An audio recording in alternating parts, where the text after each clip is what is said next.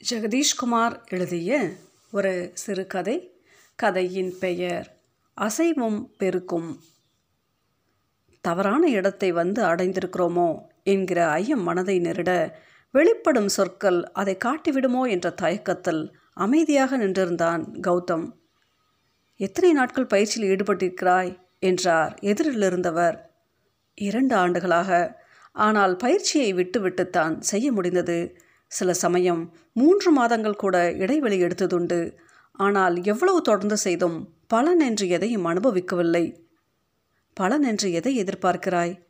கண்டிப்பாக அதிமானுட சக்திகள் எதையும் எதிர்பார்த்து தியான பயிற்சியில் இறங்கவில்லை. அவற்றில் எனக்கு துளியும் விருப்பமும் இல்லை. மனம் அடங்க மறுக்கிறது. நிலையின்றி அலைகின்றது. மனதின் பின்னாலேயே அதன் வாளை பிடித்துக்கொண்டு நான் தான் தெரிய வேண்டியிருக்கிறது. தியானத்தின் மூலம் மனதை ஒருமுகப்படுத்த இயலும் என்று நம்பினேன். அவர் மறுமொழி எதுவும் சொல்லவில்லை. கங்கையை பார்த்த வண்ணம் நின்றிருந்தார். கங்கை மாலை சூரியனின் மஞ்சள் ஒளியை அள்ளி முடிந்து கொண்டு சுழித்து பெருக்கெடுத்து ஆங்காரமாய் சீறிக்கொண்டிருந்தாள் நதி தழுவிய காற்று முகத்தில் அரைந்து ஆடைகளுக்குள் பிடிவாதமாக புகுந்து எலும்புகளை குளிர செய்து கொண்டிருந்தது. மூன்று படித்துறைகள் தாண்டி இப்போதே மாலை ஆரத்தி துவங்கி இருந்தார்கள். மணியோசை சன்னமாக ஒழித்தபடி இருந்தது. குறுகி பெருகும் கங்கையின் மறுகரையில் பரமார்த்த நிகேதனிலிருந்து விளக்கொலிகள் ஒளிர்ந்து கொண்டிருந்தன. பக்கவாட்டில் ராம்ஜுலாவின் மீது மக்கள் இருபுறமும் நடந்தபடியும் மோட்டார் சைக்கிளில் கடந்தபடியும் அதை தொட்டிலென தாளாட்டியபடியும் இருந்தனர். பசு ஒன்று அவர்களுக்கு ஊடாக வாயை மென்றபடி சாவதானமாக நடந்து கொண்டிருந்தது. பாலத்தின் மீதாக சுறுசுறுவென்று பரவிக்கொண்டிருந்த இருட்டில் அதன் மீது நகர்ந்த மனிதர்கள் கருவண்டுகள் என காட்சி கொண்டனர். இங்குள்ளவர்கள் கங்கையை மாதா என்று தான் குறிப்பிடுகிறார்கள். இவரும் கூட ஆசிரமத்தின் அலுவலக வாயில் அருகில் இவனை சந்தித்து வா மாதாவை சற்று நேரம் பார்த்துவிட்டு வரலாம் என்று சொன்னபோது சற்றே குழப்பமாகத்தான் இவரை பின்தொடர்ந்தான். கம்பி தடுப்புகளுக்கு அப்பால் பெருக்கெடுத்தும் ஓடும் கங்கையை மாறாத புன்முறுவலுடன் இவர் அசையாது பார்த்து நின்றதை கண்டுத்தான் மாதா யார் என்று அறிந்து கொண்டான். தென்னகத்தில் எழுத்தில் மட்டுமே நதியை தாய் என புகழ்ந்து கண்டவன் இங்கு பாமரரும் கங்கையை தாய் என்று கொண்டாடுவதைக் கண்டு சற்றே திகைப்பும் வியப்பும் அடைந்திருந்தான். அவர் சட்டென்று இவன் பக்கம் திரும்பி அப்படியே தாயை கொஞ்ச நேரம் பார்த்து கொண்டிரு. அதைவிட பெரிய தியானமில்லை என்றார். சொன்னவர் நதி பக்கம் திரும்பி அதை செய்து காட்டுவது போல் கண்மூடி ஆழ்ந்து சுவாசித்தபடி அமைதியானார். கௌதம் அவரை பார்த்தபடி நின்றிருந்தான். அவர் பெயர் தெரியவில்லை. அந்த ஆசிரமத்தின் வலைத்தளத்தில் அவர் பற்றிய குறிப்புகளோ புகைப்படமோ பார்த்ததாக அவன் நினைவில் இல்லை. நீட்டலும் அழித்தலும் வேண்டா என்ற முதுமொழியை பின்பற்றும் வண்ணம் முள்ளாய் பரவிய தாடியையும் மீசையும் வைத்திருந்தார். கனத்த கண்ணாடி வெள்ளைகளின் பின்னே கோழிக்குண்டு கண்கள் துருத்திய தொந்தி கொண்ட பெருத்த உடல் வெளுத்த காவி சட்டையும் காவி வேட்டியும் உடுத்தியிருந்தார். வேட்டியின் முனையில் கருப்பாக மை படைந்திருந்தது. அவரது தோரணையை அவன் கண்டிருக்கவில்லை எனில் ஆசிரம சமையற்காரர் என்று கூட அவரை நினைத்திருப்பான். அவர் அவனை சந்தித்த போதில் கார் ஓட்டுநர் ஒருவர் அவரை நோக்கி ஓடி வந்து செருப்புகளை அவசரமாக கலட்டிவிட்டு அவர் பாதம் பணிந்ததிலிருந்து இவர் ஏதோ சந்நியாசிதான் என்று யூகித்து கொண்டான். இரவு உணவை முடித்துவிட்டு என் அறைக்கு வாயேன் ஒன்பது மணிக்கு சத் சங்கம் இருக்கிறது. அதுவரை இங்குத்தான் இருப்பேன். நிதானமாக உன் குறைகளை என்னிடம் அடுக்கலாம் என்று தெற்றுப்பல் காட்டி சிரித்தபோது அவர் முகத்தில் தெரிந்த கருணையும் மங்கிய மாலை ஒளி அவர் மீது பட்டு பரவி அவர் உடலை ஒளிர செய்ததும் அவரை ஒரு கனவுறு தோற்றம் என காட்டின. இரவு உணவின் போது தனக்கு தெரிந்த குறை இந்தியில் தனக்கு பச்சை பயிறு கூட்டு பரிமாறிய ராகுலிடம் அந்த சந்நியாசி யார் என்று கேட்டு தெரிந்து கொண்டான். அவர் இந்த ஆசிரமத்தை சேர்ந்தவர் அல்ல குஜராத்திலிருந்து தன் நீண்ட கால வேதாந்த மாணவர்களை அழைத்து கொண்டு அங்கு ஒரு வாரம் கேம்பிற்காக வந்திருக்கிறார். முண்டக உபநிஷத்தத்தின் முதல் கண்டத்தை குஜராத்தி மொழியில் பயிற்றுவிக்கிறார்.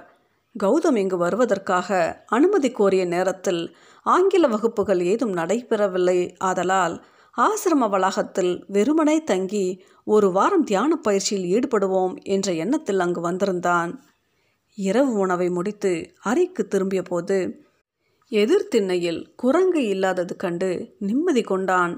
அங்கு வந்து சேர்ந்த அன்று மதியம் அவனுக்கு ஒதுக்கப்பட்ட அறைக்குள் நுழைவதற்குள் எதிர்த்திண்ணையில் அமர்ந்திருந்த குரங்கு அவனை பாடாய்படுத்திவிட்டது இந்த ஊருக்குள் நுழைந்ததிலிருந்தே மனிதர்களுக்கு அடுத்தபடியாய் குரங்கு கதைகள் தாம் அவன் கண்ணில் அதிகம் பட்டது ரயில் நிலையத்தின் மேற்கூரை கம்பிகளில் சாலையோரத்து குப்பை தொட்டிகளின் அருகில் மரக்கிளைகளில் தாவி தாவி பறந்து மதிர் சுவர்களில் இறங்கி இவன் டேராடோன் விமான நிலையத்திலிருந்து காரில் ஆசிரமம் நோக்கி வருகையில் எதிரில் ஒரு விபத்து நிகழ்ந்திருந்தது.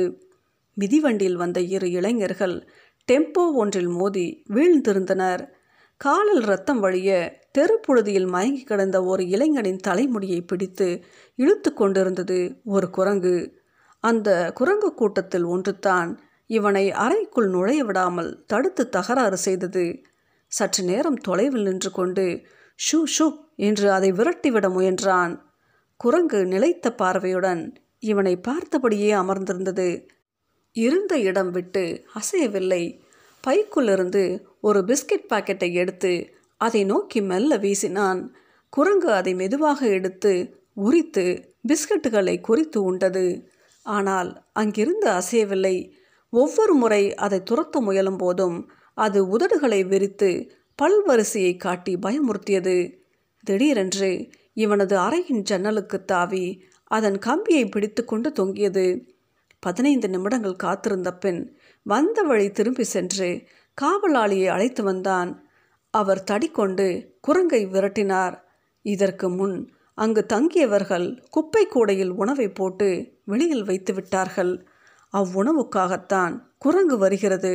குப்பை கூடையில் உணவை போட்டு வெளியே வைக்காதீர்கள் என்று எல்லா அறைகளிலும் குறிப்பு ஒட்டப்பட்டிருக்கிறது. அதை யார் பின்பற்றுகிறார்கள்?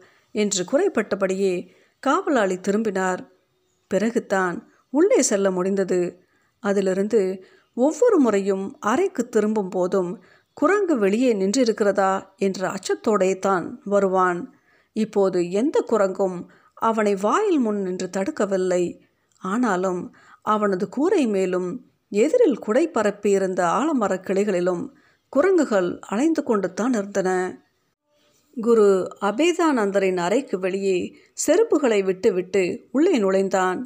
செந்நிற இருக்கையில் வலப்பக்கம் உடலை சரிந்து அமர்ந்து கொண்டு இவனை புன்னகையுடன் பார்த்து வா என்று அழைத்தார். கௌதம் அவர் அருகில் சென்று சற்று தயங்கி நின்று பின் மெல்ல குனிந்து அவர் பாதம் தொட்டான். அவர் இருக்கைக்கு அருகில் வலதுபுறத்தில் ஒரு சிறிய ஸ்டூல் மீது தட்டில் பழங்களும் முந்திரி பாதாம் போன்ற பருப்பு வகைகளும் குவிக்கப்பட்டிருந்தன. அருகில் சிறிய தாமிர சம்பு ஒன்றின் மீது ஒரு டம்ளர் கவிழ்த்து வைக்கப்பட்டிருந்தது. இடப்புறம் சிறிய மாடத்துக்குள் தட்சிணாமூர்த்தியின் வெண்கல சிற்பம் ஒன்று நன்கு மலர்ந்த செவ்வரளி பூக்களும் வில்வ இலைகளும் கட்டப்பட்ட மாலை அணிந்தபடி ஊதுபத்தி புகைக்கு பின்னால் புன்னகைத்தபடி இருந்தது. அறைக்கு இருபுறமும் வெள்ளை துணி அணிந்த நீண்ட சோஃபாக்கள் குரு அவனை பார்த்து புன்னகைத்து வலதுபுற இருக்கையை கை காட்டி அதில் அமர சொன்னார். கௌதம் மீண்டும் தயங்கினான். ஒரு கணம் சுற்றி பார்த்துவிட்டு பின் தரையில் சப்பனங்காலிட்டு அமர்ந்தான். ஒரு கணம் எப்படி துவங்கலாம்? என்று யோசித்தான். கைகளை தாழ்வாக வைத்தபடி கூப்பி அவரை வணங்கினான். அவருக்கு இடதுபுறம் இன்னொரு அறைக்கு வழி திறப்பதை கவனித்தான். திறந்திருந்த கதவினூடாக தரையில் அடுக்கப்பட்டிருந்த பழக்கூடைகள் தியானத்தில் முதலில் ஒரு ருசியை கண்டுபிடிக்க வேண்டும். தினம் ஓரிடத்தில் அமைதியாக இருந்து பழக வேண்டும். பின் மெல்ல தியான நேரத்தை அதிகரித்து கொள்ளலாம். உடல் அசையாத ஓரிடத்தில் அமர்ந்திருந்தாலே பெரிய சாதனை. பதினைந்து நிமிடங்களில் ஆரம்பித்தால் போதும். ஆனால் தினமும் செய்ய வேண்டும். செய்வாயா? என்றார் குரு. ஆனால் தியானத்தில் அமர்ந்தாலே மனம் அலைப்பாய்கிறது. உடலை ஓரிடத்தில் உட்கார வைக்க அனுமதி மறுக்கிறது. மெல்ல சிரித்து கொண்டார். கீதையில் இதே குறையை அர்ஜுனனும் கண்ணனிடம் பட்டுக்கொண்டான் காற்றை கட்டுவது போல கடினமானது மனதை கட்டுவது என்கிறான். ஞானாசிரியனும் அதை ஏற்றுக்கொள்கிறான். மனதை அடக்க அவன் இரண்டே உபாயங்கள் தான் தருகிறான். அது அப்பியாசம் வைராக்கியம் பயிற்சி புலன் இன்பங்களில் பற்றற்ற நிலை.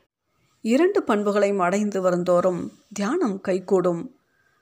ஒரு கருத்தாக இவை புரிகிறது. ஆனால் செயலில் இறங்கும் போதுத்தான் மனத்தோடு பொருதி வெல்ல முடியவில்லை. தியானத்தில் அமர்ந்தாலே மனம் அவசியமற்ற கற்பனைகளுக்குள் ஆழ்ந்து விடுகிறது. அவற்றின் பின்னால் தொடர்ந்து போய்விடுகிறது சில நாட்கள் பயிற்சி செய்வதற்குள் தியானத்தில் அமர்வதை தடை செய்வதற்கான காரணங்களை மனம் அடுக்க ஆரம்பித்து தியானமே முழுக்க தடைப்பட்டு விடுகிறது.